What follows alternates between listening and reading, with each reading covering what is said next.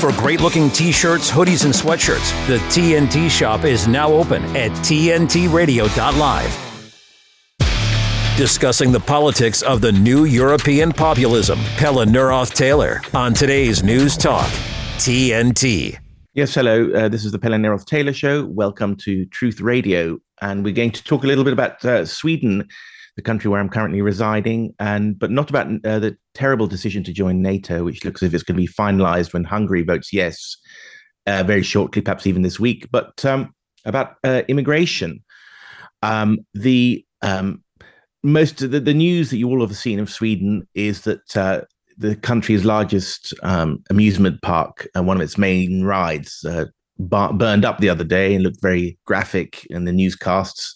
We don't know if it's arson or something else or an accident. And it actually coincides with with the, the small town I'm in. There was a fire uh, two nights ago which burned down the, the small. It's called a folk park, which is a sort of uh, a dance hall with a couple of fairground rides, and they're dotted all over Sweden. And it's where up and coming Swedish artists make their career. And it's attended by sort of elderly people. You know, it's the very very traditional parts of the, the Swedish life. Um, and we don't know if that was arson, if it's, a, if it's a trend or if it's an accident or someone looking for insurance money. Anyway, um, the uh, with this thing about immigration, I mean, you've just got to get it right, and I don't always get it right. It's it, it's Sweden is more or less safe. You can walk down the street and see no indication of a society in collapse by any means. Um, and uh, if you squint a little bit and go to the right places, it's as if nothing's happened in the last 40, 50 years. And the murder rate, which is a sort of proxy for everything else, is about 50% up on the very low figure of about 10 or 15 years ago, but it still puts it on, on the European average. So, I mean, life can be lived as normal in Sweden, but immigration has uh, made a mark. It's um, uh, expected to be the most Muslim country in Europe in the year 2050. And um, something like a third of the population has a, a, migrant background, and this formerly homogeneous country has changed very much in its demographics. If you go to the swimming baths of a primary school, you'll see uh, 70 or 80% of the population is, is non white. And of course, that's the future generations. That said, the worst predictions haven't turned out right. Now, I just want to talk about another thing, which is that um, there's a, a very, the, the, if you if you Google Sweden on Twitter, or if you Twitter search uh, Sweden, you'll find this video uh, with about eight or 10 million views, which shows uh, a team from 60 Minutes Australia visiting uh, an ethnic suburb a few years ago uh, in the company of, uh, of a Swedish um, alt right journalist. And they, they're battered about. Some Somali gang members turn up and uh, uh, they have to beat a hasty retreat into their people mover van and drive off. And these this experienced team, led by I think one of Australia's most famous journalists, uh, looked rather sort of disconcerted. I mean, they'd been to war zones and, and, nothing like that had happened. The whole situation was saved by the intervention uh, of an elderly Swedish man in his mobility scooter who rammed the leading gang member who'd been uh, throwing rocks or something at the uh, Australian cameraman. Anyway, um, I have played a small part in this um, because uh, the Swedish alt right journalist was a friend of mine, whom uh, after the, the, Australian producer Stephen Rice called me, uh, I was in the middle of my film and had a name as a guy, an English speaking guy who knew about the situation in Sweden. Uh, and recommended, I recommended Jan Sjunnesson as his name. And so, without uh, my intervention, Jan Sjunnesson would never have led them around the suburb. Anyway, I just want to talk a bit about this guy, Jan Sjunnesson, because he was uh, uh, a headmaster of a of an ethnically mixed school and a, a liberal, uh, anti hostile to Islam, uh, but worried, I should say, about the rising crime and so on. And he um, wrote a little bit about that. I mean, I, I, never saw him as a racist at all. He lived in India and had a half half Indian daughter and was one of those liberals. He's not against immigration per se. He rather likes the mixed society, sort of highly educated, tolerant guy, but worried about radical Islam, worried about crime, worried about tens and th- hundreds of thousands of young men coming into Sweden without any documents. You know where they're from. Exactly the same thing that's happening in the United States now, and it's happening in South Africa, which, which we'll come to in our next interview. But he um, he lost his job. He was basically cancelled from his uh, job as a as a headmaster, and I've followed his downward career since. He's last time I heard, he's working as um, a person who um, cares for old people in a very small town in Sweden. It was the only job he could get. And he's a highly educated man who's written books. And uh, he lives uh, with a girlfriend there and he's dropped out. And the interesting thing is, he was all he was doing was saying the things that actually now standard currency in the new Sweden. So just two days ago, you had the news that from the government, government spokesman saying that uh, the big domestic problem is the 62,000 people who uh, work for or work in uh, crime gangs. And of course, you have to take those figures with a pinch of salt, but it shows you that the Swedish mainstream are now talking about these things quite openly and how these gang members are infiltrating the justice system, the welfare authorities, the casinos. And Sweden is a very country with a very strong state. So they're basically everywhere and basically rotting Sweden from the inside. So I'll add a caveat when I say Sweden looks safe things are changing slowly, and uh, that money from the, in, in enormous tax uh, money that Swedes pay in is being diverted illicitly, and that is the number one domestic problem. This guy Jan Sjunnesson was saying it five, six, seven, eight, ten years ago, and he was never. He's still cancelled, and that's really unfortunate thing. I tried saying to him that uh, the, the in 1989 the Czech dissidents who'd spent 20 years as janitors and boiler room attendants for uh, seeking democracy and freedom in 1968 uh, when Russians marched in.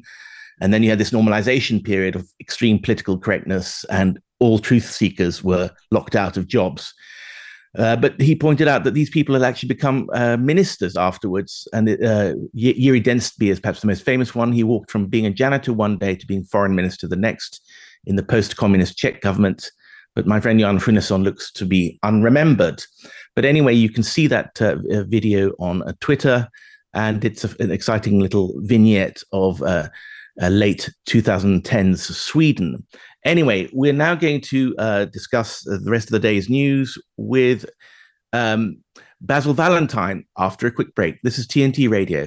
It's the stuff. What citizen wouldn't want to make American great again? People are talking about. Vilifying MAGA is just not going to work. Today's News Talk Radio, TNT. Hi, Basil. This is our news producer. Welcome to uh, the show. What have you got for us today in news terms? Good day to you, Pelle, and uh, good day to our viewers and listeners all around the world. Aaron Bushnell is the man of the moment. Uh, he is the individual who set fire to himself outside the Israeli embassy in Washington yesterday, uh, which has now resulted sadly in his death. He was shouting, Free Palestine, Free Palestine, Free Palestine, uh, with his last breaths. But you wouldn't know it from the coverage in some of the mainstream uh, US media, the New York Times. A man set himself on fire outside the Israeli embassy in Washington, the police said. Reuters, US airman sets himself on fire outside Israeli embassy in Washington. Uh, uh, Washington Post, active duty airman sets himself on fire outside DC's Israeli embassy, but no mention in those headlines of why he did it. And the reason he did it was because he felt he could no longer, as a serving member of the US Armed Forces, be complicit in the genocide taking place in Gaza. And this is his was his extreme form of protest. Uh, of course, this has ignited uh, a, uh, a, storm on X um, with some extraordinary reactions. Um, the, the most interesting was someone who posted they'll brand Aaron Bushnell's martyrdom as an act of someone who is mentally ill. And that is indeed how it is being framed. Uh, but the sadistic carpet bombing of tens of thousands of civilians is completely rational and not a cause for extreme counter demonstration. He represented mm. an errant grain of conscience in a murder machine. And Caitlin Johnstone, the Australian commentator, uh, uh, described it as the most American thing that has ever happened. A man set himself on fire outside the Israeli embassy in Washington, doing it in protest at the genocide in Gaza. Uh, and yet, when the police turned up, they were pointing guns at the man's body, while uh, a bystander who was trying to save him yelled, I don't need guns, I need fire extinguishers. That sounds horrific. I mean, um, I remember when you said that earlier today, um, that photograph of a Buddhist monk uh, protesting against the war in Vietnam in 1963 on fire. And that's, mm. we remember things by small things like that, which turn out to be absolutely, I mean, it's in all the history books. Uh, and I, I wonder if this is going to be a turning point. I mean, because it's such a symbolic event. And uh, you know what was it Stalin said? One death is uh, is a tragedy, a million deaths is a statistic. So people can maybe right. identify to this desperate veteran who c- kills himself, um, even though. Well, unfortunately, uh, you know, some people are reacting in an extremely unkind way, saying it's one less Hamas supporter, you know, to have to deal with. Um, the positions on this whole nightmare are, I think, more entrenched and hostile than any previous conflict or political disagreement I've seen in my life. Uh, really? yeah, without a shadow of a doubt. There's more anger and hostility between the opposing sides and their supporters, more intolerance of the other's position over this. Uh, a complete disconnect, Pelly. There's no real sort of meeting point. We heard at the top of the hour there about Netanyahu talking about eliminating Hamas terrorist battalions. Personally, I regard Netanyahu as the world's biggest terrorist and mass murderer, and he should mm. be in jail. But instead, mm. he still is, you know, uh, well, very recently fated by world leaders. You know, you had Rishi Sunak, mm. Ursula von der Leyen, and Joe Biden all queuing up to kiss the ring. It's absolutely obscene and hmm. indicative mm. of how this planet is inverted and has been turned. Well, t- tell us a little head. bit more about the debate then on that's going on on Twitter, stroke X about. I mean, if the, there's no meeting of minds, um, I follow the Ukraine conflict, Russia, quite closely, and there's very little meetings of minds there. Although there is, has been some sobering up on Ukraine, but it's funny how people can polarize on these positions. Um, yes, it's almost if we're lacking something in our lives, we can sit there and are comfortable because a lot of these people are quite comfortable. We're all quite comfortable in, in the West, and yet we are pre- preparing to die on these hills. You know. Um, yes. What do you think is the um, reason why people are? I mean, what's the what could what could be a way out a meet a, a, way forward for a meeting of minds i mean i'm i'm on the pro Palestine side on this particular issue. But how could they persuade the pro Israelis that uh, they have a point? Uh, that's a very, very good question. You know, the Palestinians have been systematically dehumanized for decades. Uh, and the situation on the ground in Gaza is only getting worse. But the worse it gets, unfortunately, it seems the happier uh, the Israelis become. Uh, there are now videos circulating on the internet. I haven't seen any myself, but they're widely reported. They are really very harrowing of Palestinian children eating animal feed and then subsequently ca- clutching their stomachs in pain and in some cases dying. Uh, meanwhile, there are also videos of uh, Israeli settlers, civilians effectively, dancing and eating while blocking aid from entering Gaza. Uh, mm. And yet, the international media would have you believe that the starving 10 year old is somehow guilty and deserving of mm. collective punishment. And the, uh, the dancing settler eating and blocking aid deserves our financial, military, and diplomatic support. Mm. Make sense of that for me, please, Penny. And there's also these pictures of Israeli soldiers uh, walking around uh, with women's laundry and stuff, and uh, and teddy bears uh, from children's home. I mean, it, it's incredible PR loss, isn't it? But it's it's really tasteless, and it will probably haunt Israel in the, a long time to come. The, absolutely, in the extreme.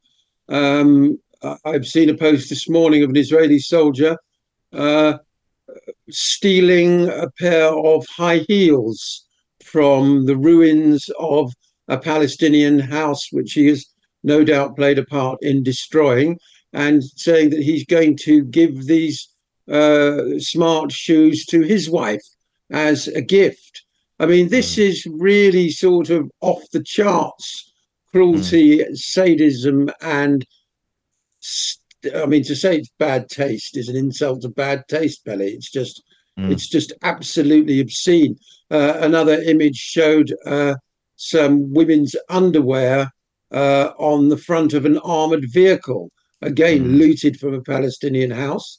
Uh, Israeli soldiers rifling through people's personal personal possessions and thinking it's funny to display somebody's nightgown on the front of their vehicle. I mean, these people mm. are completely sick, completely mm. sick. Mm. And there's a, maybe a reason why the word chutzpah is a is a Hebrew word, or is it Yiddish? Um, anyway, we've got um, uh, anything on the diplomatic front uh, that. Well, um, I mean, uh, only that you know, as we heard there, Netanyahu says he's going to go ahead with the assault on Rafah, regardless of whether or not there's any exchange of hostages. So, uh, unfortunately, for all that there are renewed peace talks, I don't think uh, the Israelis feel they have anything at all to gain by stopping the killing, except, of course, um, you know, uh, some minor PR clawback from the egregious position that they find themselves in around the world. The uh, only other quick subject to mention is uh, Zelensky has finally released Ukrainian casualty figures, which I remember six months ago people were estimating at 300,000, and he hmm. is admitting to 31,000 Ukrainian soldier deaths. So uh, I don't know. Well, apparently that's, that's uh, the underestimate because the Israeli um, Ukrainians don't want to pay out pensions or compensation to KIAs, so they underestimate that right. and they call them missing in action. But I, I've been following this quite closely because everyone says, "Oh, Russia's not winning because the Ukrainians are not dying," but unfortunately.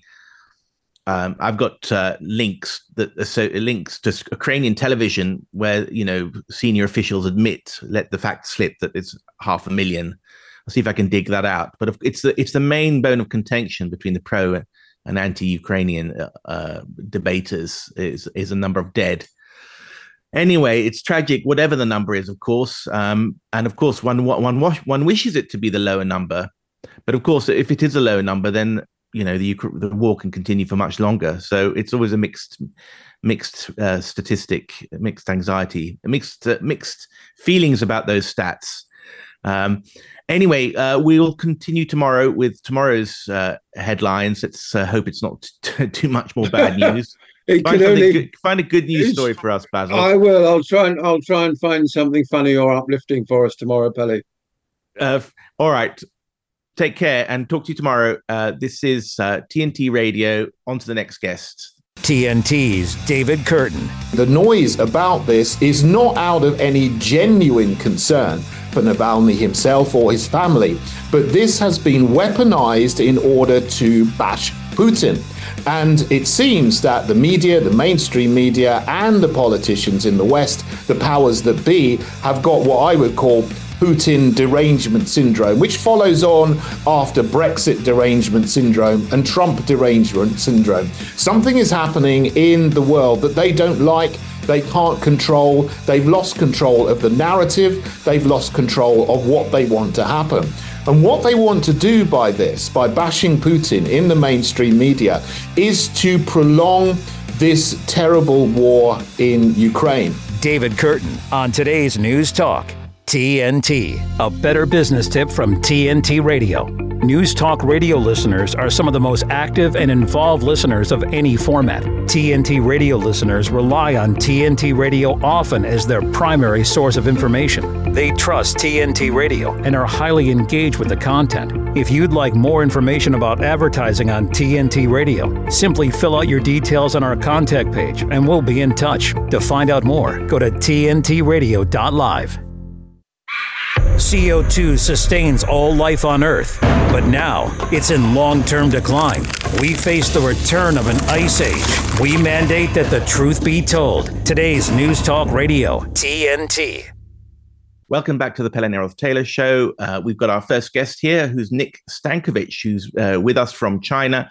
He's a geopolitical analyst and blogger, and very, very uh, assiduous and perspicacious observer of events in Asia, I find. So I decided to invite, invite him on. Uh, Nik, I'm just going to tell you a little bit where I'm coming from. Um, the I'm I'm dreading this possibility. You're from Serbia originally, so you'll understand the reference of a Franz Ferdinand moment. That is an assassination of a prominent leader or figure, either from either side, either a false flag or or or, or from the other side, uh, who which will set in train World War Three. So some people have speculated that Trump will be assassinated uh, either by, most likely by his own side, and then blamed on the Russians, and that'll be a, a casus belli, just as the the Archduke of um, Austria-Hungary was assassinated in 1914 in Bosnia and Sarajevo, and that led to World War World War One. Um, or maybe Putin, or maybe uh, Lavrov when he's flying around the world, or, or maybe a Houthi missile, which actually came from Russia strikes a, a big oil tanker or a cruise ship. As said, it could be either side pretending to be the other. And it leads to these asymmetric possibilities because here we are, a population of 8 billion, whose fate might lie in the hands of either unaccountable Western intelligence agencies or terrorists acting on their own behalf, but whom we think are behind have intelligence agency backing. I mean, a, a guy with a MANPAD can start World War Three anyway, we uh, the, the, places I've listed are in West Asia and Europe, but you are an expert on uh, Taiwan issues, and I haven't heard so much about the dangers there. But you told me about the danger of escalation over Taiwan and special American special forces quite close to Chinese mainland. Tell us about what's going on there. Yeah, well, that's kind of a new development. Um, I, I, think uh, so many things going on right now. China's or Asia is sort of on the back burner. Uh, which is kind of nice. But it's a, it's it's on the back burner also from a Western perspective, which doesn't mean things are not happening uh, in Asia. Of course, they people uh, go to work every day and and and have their issues, and countries have their conflicts. So it's a little bit out of the headlines, but there's lots of things going on. In fact, uh, there's a couple of things that happened just in the last few weeks, since the beginning of the year, really. Um, in and around South China Sea, elections in Taiwan, as well as a couple of it's just the last couple of weeks around uh, some Taiwanese islands, and so it's lots of things are going on.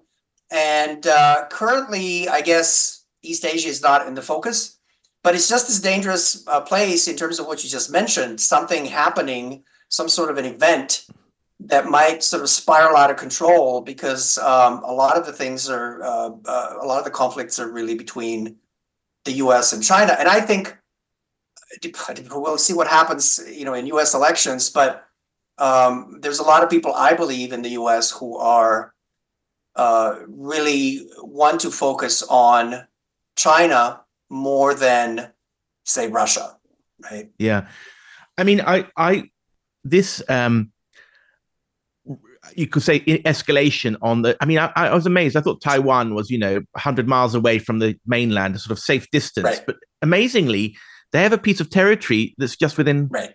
eye shot right. of uh, of the mainland. And what's more, the Americans have put some soldiers there. That's incredible. Right. So, so just two years. That. So we we yeah. we just got out of the. We just had obviously uh, people probably know we we just had a uh, Chinese New Year holiday. Uh, it's officially one week off official national holiday, but it's actually two weeks. So just before the Chinese New Year, and this is the biggest holiday in China, of course, two days before it, the Taiwan uh, Taiwanese Ministry of Defense announced that they were going to put some um, U.S. Special Forces, Green Berets, I believe, on this I- tiny island, which is five miles away from the mainland. So the main people imagine Taiwan. But most people know, you know, it's 100 miles away from the mainland, but they have this little island that's uh, really f- five miles away, and there's there's small military presence there, but actually, um, mostly th- there's a lot of tourism going back and forth between the mainland and Kinmen Island, so it's really not a militarized island or anything. There's a small military presence there and a coast guard and what have you. So, uh, by the way, so Trump in 2017 or 18, I believe, he put several, uh, I think 20 U.S. troops on the island of Taiwan, they were trainers. They were Marine trainers, so they were not, you know, full on gear. They they came for training, training, training in the Taiwanese military. But this was the first time the U.S. military was on the Taiwan island, and it was it was quite shocking. Know, and there was a response from the Chinese government and so on. But that was on the on the Taiwan island, and so this island. So they what they just announced two days before Chinese New Year is that they were transferring. They didn't say the number. It's assumed it's going to be you know two or three or five. I don't know, small number, but the number is not important nor is there significant, you know, they're also going to be, so they said they were going to be stationed there on uh, permanently. So this is really sort of a, you now have several US special forces, you know, five miles from a big city, from Xiamen. So uh, just to give some, especially American audiences, who those who know, for example, the, the Catalina Island uh, mm. across from LA, I looked it up, it's 30 miles away. So imagine there were some Chinese troops, for example, on Catalina Island. I mean, people would just be very shocked. But this is five miles. Of mm. course, it's five of them. It doesn't really matter. But so that was one thing I mean, that happened. All right. So that's one more thing to keep an eye on. We'll come back after the, uh, the break for the news headlines. Okay. Uh, thank you, Nik Stankovic. Okay. This is TNT Radio. Here we go again. All right, let's go. Go. TNT Radio News. Matt Boyland here with a look at your TNT headlines. Washington's resurrecting its Russia playbook, warning Moscow could try to interfere with this year's presidential election. Republican presidential candidate Nikki Haley suffered an embarrassing defeat, losing to Donald Trump in her home state of South Carolina. And Israel's Prime Minister Benjamin Netanyahu has vowed to raid the city of Rafah, regardless of whether a ceasefire or hostage deal is agreed upon or not. We're the pinup boys and poster girls for free speech. We just don't look as impressive as Vladimir Putin shirtless on a horse. Yeah. 24 7, 365. We never stop sifting fact from fiction, misinformation from the truth, from government overreach to the latest on mandates, big tech censorship to propaganda gone mad. Listen to TNT Radio and get the news and views direct from our expert presenters and commentators anywhere you go. Ask Alexa or Google to play TNT Radio or download the TNT Radio app for free from the App Store or Google Play. Today's News Talk. This is TNT Radio. Welcome back to the Pelle Neroth Taylor Show. We are here on TNT, where you will get geopolitics without spin and with the truth. And with us is Nik Stankovic, who is an expert on China and who lives there at the moment and has told us about a worrying development and escalation in a region that we, we'd sort of stopped worrying about for a bit. American special forces just a few miles away from the Chinese mainland. How many did you say there were? Well, they didn't say, but we're assuming that it's a it's a relatively small number. So I don't think the number is really uh, relevant. It's more right. of a quite a yeah. So interesting enough, there was no reaction from the Chinese government. Uh, the Chinese government, uh, the Beijing government, is now sort of uh, involved in trying to uh, improve relations with the U.S. after Xi Jinping's visit uh, to San Francisco and California a couple of months ago. So they're sort of on the they're trying to improve those relations. and then this happened right before the Chinese New Year. So there hasn't really been a reaction uh, from the Chinese government uh, on this, uh, and and we'll see if there is anything. However, something else happened on Kinmen. I don't know if you want to mention it. Yeah, I do talk about that. But do, sorry, do, do you think they're going to be there permanently? These special forces. That was the announcement. That was the announcement. And interestingly right. enough, the announcement from the Taiwanese uh, Defense Department said that it's um, it came after there was a bill in the U.S. Congress that passed a defense bill sometime in November, December, and because of that additional funding for training, I think that came out of that. So this is not a random event. It actually came out of something that uh, a bill that passed in the in the U.S. Congress. I'm not quite sure what how mm. how it relates, but anyway, we're, we're talking about a, a, Franz Ferdinand moment, the dangers of an escalation or a shooting or an event or an incident, either deliberate or unintended.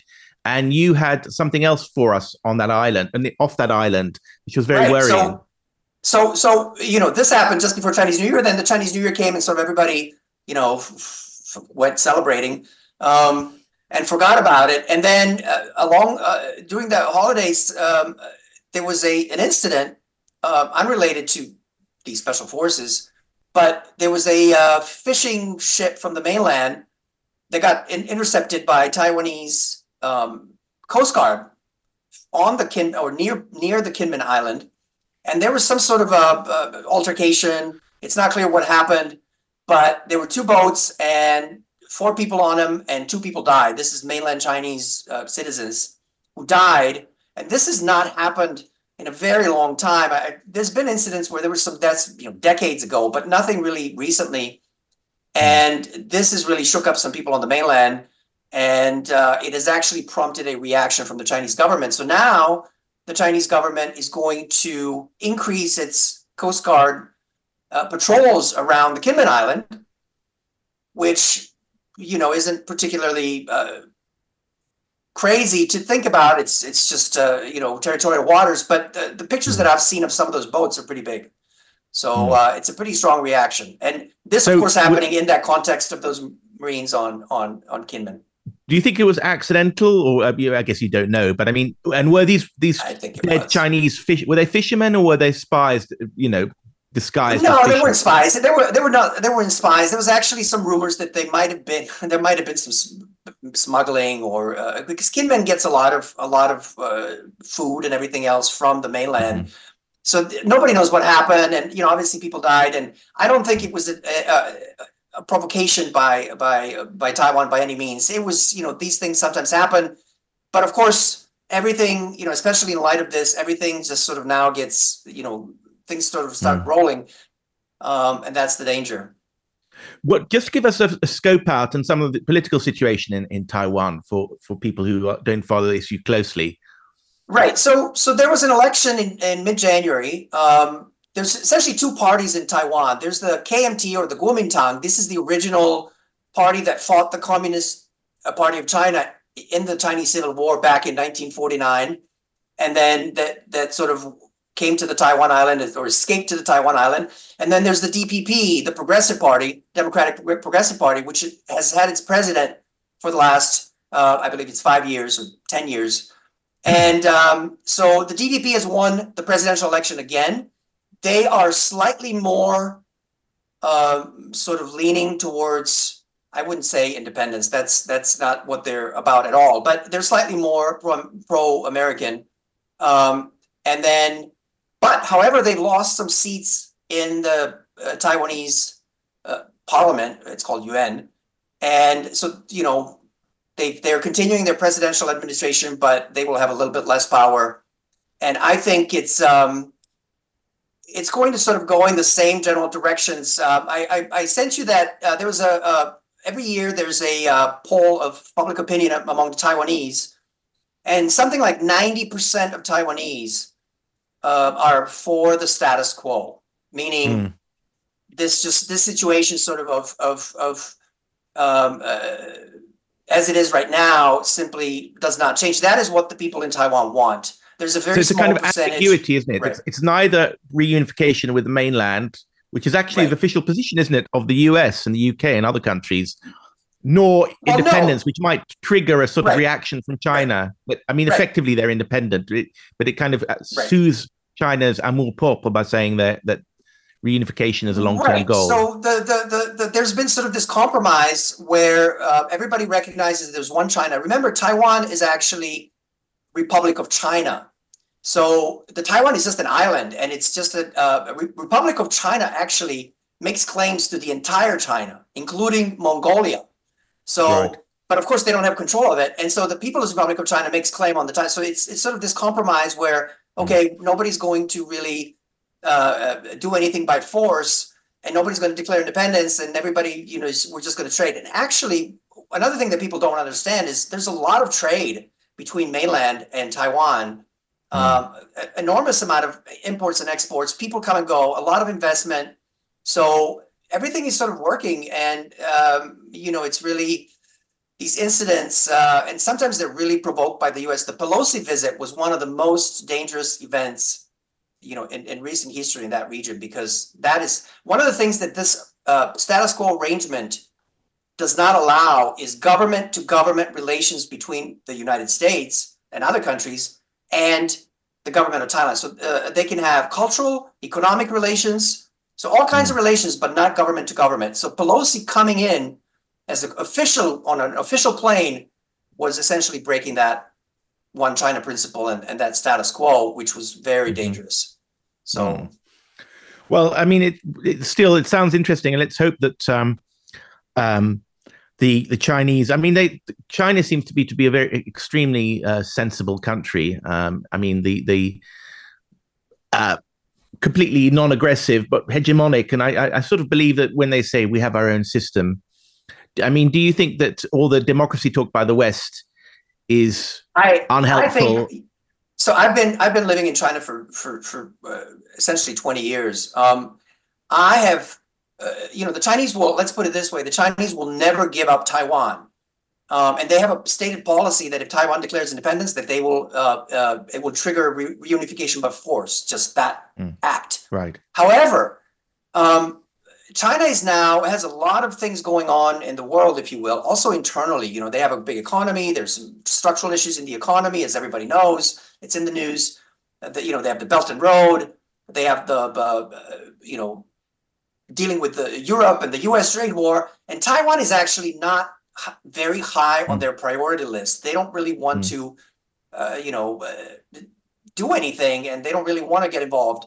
And so it's really about somebody provoking it, whether whether from Taiwan or whether somebody from the outside, a third party, that might provoke something. But I don't think China really has uh, time and energy to deal with it, and they're happy with the way things are because they've got bigger fish Mm. to fry. Well, let's hope no one rocks that uh, status quo situation and uh, create some. But uh, it sounds like out of the three or four uh, trouble spots in the world, uh, that's number three or number four, even. Okay, Nik, uh, that's great. Thank you very much for that update on Taiwan, and uh, very interesting to have you on. And hope to talk to you again soon. Nik Stankovic, a geopolitical analyst from China, although of Serbian origin. Thank you very much, Nik. This is TNT Radio. With his expert analysis and opinion, this is TNT Radio's Timothy Shea. Americans this week celebrated President's Day. Or did we? The answer, of course, is that we did not. We celebrated George Washington's birthday. And possibly, if you want to include Abraham Lincoln, our 16th president, whose birthday, February 12th, was given up for Martin Luther King Day back in the 1980s. But we definitely did not celebrate Millard Fillmore and James Buchanan. We didn't celebrate Jimmy Carter or Bill Clinton. And we most definitely did not celebrate Barack Obama and Stumblebum Joe. Why does this matter? Am I just being picayune and pedantic? No, it matters because words matter. George Orwell wrote, The slovenliness of our language makes it easier for us to have foolish thoughts. Put more colorfully, blurry words carry deplorable thinking the way that mosquitoes carry malaria. You should always question the dominant narrative, whether it's that standard time going into daylight savings time is an artifact from our agrarian past, when in actuality farmers argued against it when the progressives put it in 110 years ago. That the Republican Party and the Democrat Party flipped after the 1960s, when that's demonstrably false. And even that red is the Republican color and blue is the Democrat color, when again, the opposite is true. In fact, the opposite is always true, what the dominant narrative seems to be. So question the words, or else you've lost the argument before it's even begun. From MAGAInstitute.com, this is Timothy Shea for today's News Talk, TNT.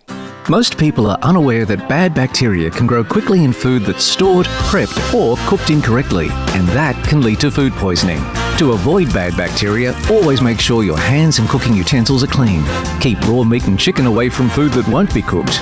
Run your fridge at or below 5 degrees Celsius and use a meat thermometer to ensure your meat's being cooked to at least 75 degrees Celsius. For more tips on keeping bad bacteria at bay, visit foodsafety.asn.au. Exposing the deep state and, and government overreach. You're with Pelle Neroth Taylor on today's News Talk, TNT. Welcome back to the Pelle Neroth Taylor Show, geopolitics without spin and much else. Uh, we're pivoting from continent to continent, and I'm very pleased to welcome Jacques Broodryk from South Africa, whom I met uh, not so long ago uh, when I was down there.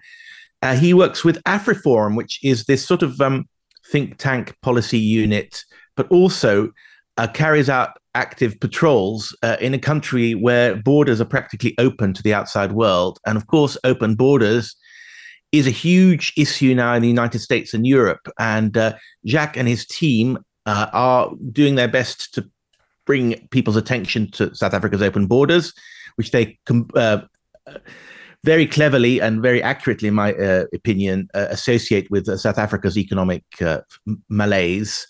Uh, and they've even made a couple of documentaries, which are of very high quality, that show us uh, what they're doing to prevent the open borders from becoming an absolute, even bigger problem than it already is.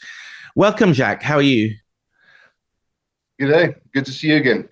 Good to see you again. I remember our, a very entertaining and uh, educational day out uh, two years ago, I think it was. So, Jacques, tell yeah, tell us about the, these documentaries that you made because um, I really want them to reach a very wide audience because they show the South African uh, border problem in in its stark starkness. Uh, there's one called the Carjackers Carnival. Can you start with that? Sure. Then, if you don't mind, uh, Pelle, I'd just like to give some background and context as to how we got involved in, in this and why we're involved in this.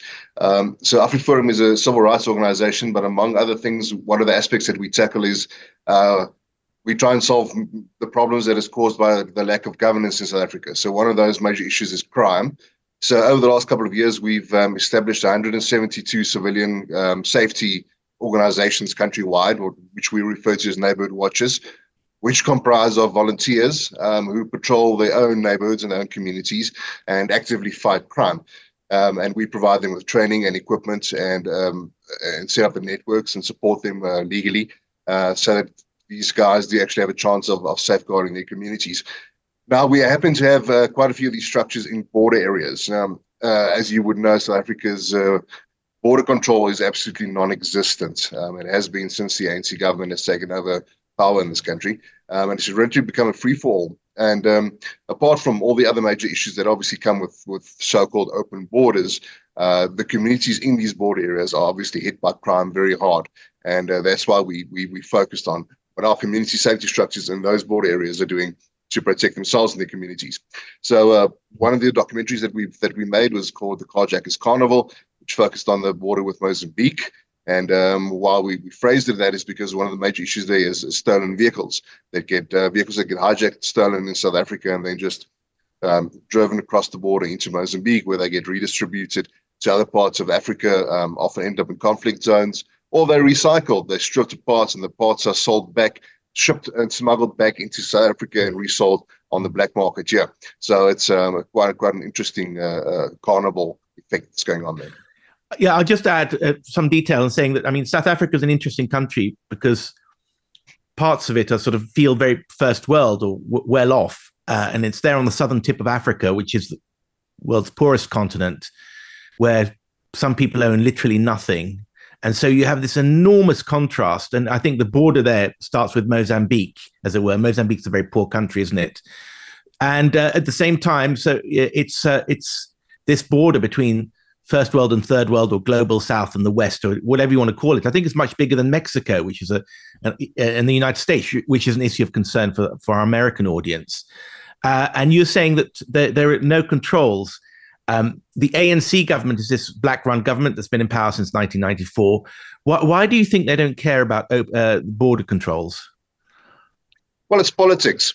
Um, you have to look at things in a, from a historical perspective. So the old National Party government was very strict regarding border control because obviously the African National Congress uh, guerrilla fighters used to come in across the borders from other countries and and try to perform terrorist attacks in South Africa, um, which they didn't often very carry out very successfully, but they tried. So border control was a very strict element of, of governance um, under the previous regime. And when uh, the African National Congress took power, um, there was quite a big public relations move from them to soften border control, um, to show that they're open towards Africa, there's change in the country. Um, and that's kind of where it started. Uh, from there on, it's just carried on to be a political issue. Um, we know that you have parties like the Economic Freedom Fighters who openly invite illegal immigrants into the country to come and, and live here. They believe in a borderless Africa. Uh, I'm not sure how much logic went into that, but that's that's what they promote. Um, and then you have the African National Congress government, who, on the one hand, tries to pander to South African citizens who are fed up with with the issues that are being caused by these open borders, and on the other hand, uh, also trying to pander to some kind of international pressure, trying to pretend to be to be soft on border control. Um, so everything that comes from government, every effort that they've ever made in the last few decades to to tackle this problem has been a public relations exercise uh, without mm-hmm. nothing ever actually coming into fruition on the ground. So basically, they they're saying, you know, we South Africa, we're a moral exemplar for the third world or the global South, and we have to invite people in because these are our fellow Africans. And though it's a very, very political move to, to stake out their leadership, and and do these migrants? I mean, there are millions of them because they've changed the demographics of South Africa. And what I heard is that your infrastructure hasn't caught up, so you don't have enough power stations and and, and water supply problems because of this growth in population. Is that right? That is correct, but I wouldn't say that's solely to to to blame on illegal immigration. Uh, the population has grown. The African National Congress simply hasn't done anything to develop infrastructure or to even maintain the basics. Um, so you know, it's I won't say that the issues caused here are solely that of illegal immigration, but it definitely is a mm-hmm. massive problem. Um, the amount of people who are in the country illegally is impossible to determine, but it must be in the millions. Um, it's it's mm-hmm. estimated to be a couple of million. And do these people get the vote? Um, uh, as said, I mean, the Democrats are trying to change the demographics of uh, America so that there'll be a permanent Democratic uh, government. You know, even though they're running the country down, apparently. So, uh, what's well, look, going on in South Africa? Yeah, um, officially, no, no. Um, they're not allowed to vote. You're not allowed to vote if you're not a citizen. You don't have a, a, a South African ID. Um, but this is South Africa, and as you mentioned earlier on, it's an interesting country. And as um, one uh, illegal Zimbabwean once told me, if you have enough money in your pocket, um, when you get to the border, you're guaranteed to get to Johannesburg in the same way that you can make anything happen in this country. So um, I, I, I, won't be surprised if there are illegal um, immigrants voting in our elections, mm-hmm. but it's not supposed to be the case now. Tell us about the other film that you made. Just remind me of the title. Um, it, that um, there's Carjackers Carnival, and then there was another one which I, I thought was equally interesting. Yes, uh, well, we, we made three three documentaries in this series. The first one focused was just called Open Borders um, because we weren't planning on making sequels, but uh, and that focused on the Zimbabwean border. So uh, I think that's the first one to start off with. Um, mm-hmm. Then we did uh, the Carjackers Carnival, and then we did um, the one that focused on the border with Eswatini and with Swaziland, which was called um, mm. Cannabis and Cattle Theft. Right. I haven't seen the third one, but the one about Zimbabwe is interesting. I've always been fascinated by Zimbabwe because I've got friends who grew up in Rhodesia, and uh, you know, it's, it's, a British. There's a lot of British sentimentality uh, surrounding that. Um, the I, I, remember uh, talking to one of your colleagues in AfriForum saying that you can buy practically anything on the border. That the river's dried up. Is it the Limpopo River that used to that linked that uh, separated South Africa and Zimbabwe? And you can buy Coca Cola cans or you can buy Kalashnikovs. So, is it? Um, is there a lot of weapon smuggling and stuff like that coming in through um, through this open border? Everything that you can think of comes across that border. Uh, firearms, yes, lots of them. Illegal cigarettes, major problem, um, which has uh, obviously has a very large knock-on effect on the, on the tax base in South Africa. I think it, the last time it was I read it was estimated that South Africa loses about four trillion rand a year to to mm-hmm. illegal cigarette smuggling, and that was even before the lockdown. Um, during lockdown, we know that that market got a big boost with our illogical ban on smoking. But um, so yeah, it's firearms, it's it's cigarettes, uh, obviously human trafficking, illegal immigrants, um, rhino horn, and other poached animal products also smuggled across that border. Uh, another big issue is explosives that come from the mining industry in Zimbabwe, which is uh, brought across the border and then used in cash in transit robberies in South Africa or to, uh, during ATM bombings and also in the illegal mining industry in South Africa, which is another major problem, which we can uh, also discuss a little bit later. Um, yeah. So yeah, anything comes across that border. Um, but you mentioned the Limpopo River that dried up. Well, the Limpopo River um, is seasonal, so um, during the winter months it tends to, to dry up in most parts, and then during the summer months it's flooded again. Um, full to the brims and filled with crocodiles, but that doesn't stop these smugglers. Uh, they simply they simply use rubber ducks and electric boats to bring those things across, and uh, so often in full view of the South African military. Yeah, I saw this amazing uh, clip of um, horses or donkeys dragging an, a very expensive four wheel drive across the river, and the river was in full flow. So it's a, a kind of funny juxtaposition of a primitive mode of transport, bringing a a, a recently stolen a across to Zimbabwe and further afield, I guess, where it's sold for big money in the rest of Africa. Now, I do, we've um, you you you have you set up these patrols uh, on the borderlands. Um, doesn't the regular South African border patrols or police kind of feel that you're getting in on their turf? I mean, do you have a conflict with them? I mean, do they think you're butting in? Yeah, that's an interesting point. Um, we actually had uh, our neighborhood watches and safety structures countrywide have a very good working relationship with police force and, and law enforcement on ground level because they appreciate the effort that these volunteers are doing. They see they see that they are uh, um, adding to the effort and they, they're making their own work easier. You know, where they're still trying to do it. Um, unfortunately, the, there is political interference from higher levels. So what happened, especially if you look at the Messina border, for instance, uh, we had a very good working relationship there with um, officials from the the um, from the South African Revenue Service, uh, the customs agencies, the military, and the police.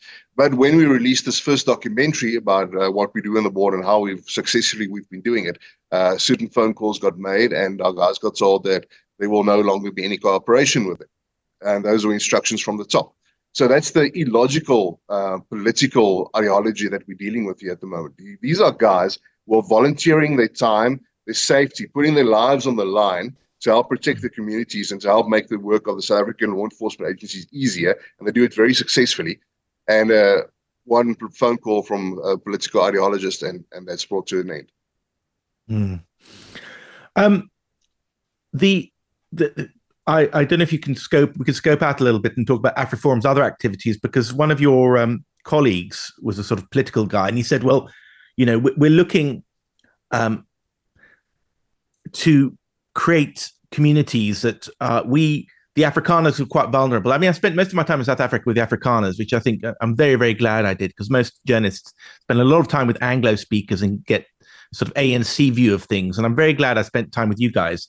But you're sort of saying that, um, well, you know, we we can create like ink blot communities that will grow together, consisting of Afrikaner speakers, and you'll keep your lives, as it were, a little bit separate from the chaos of the rest of South Africa. Would you say that's one of AfriForum's uh, goals and aspirations?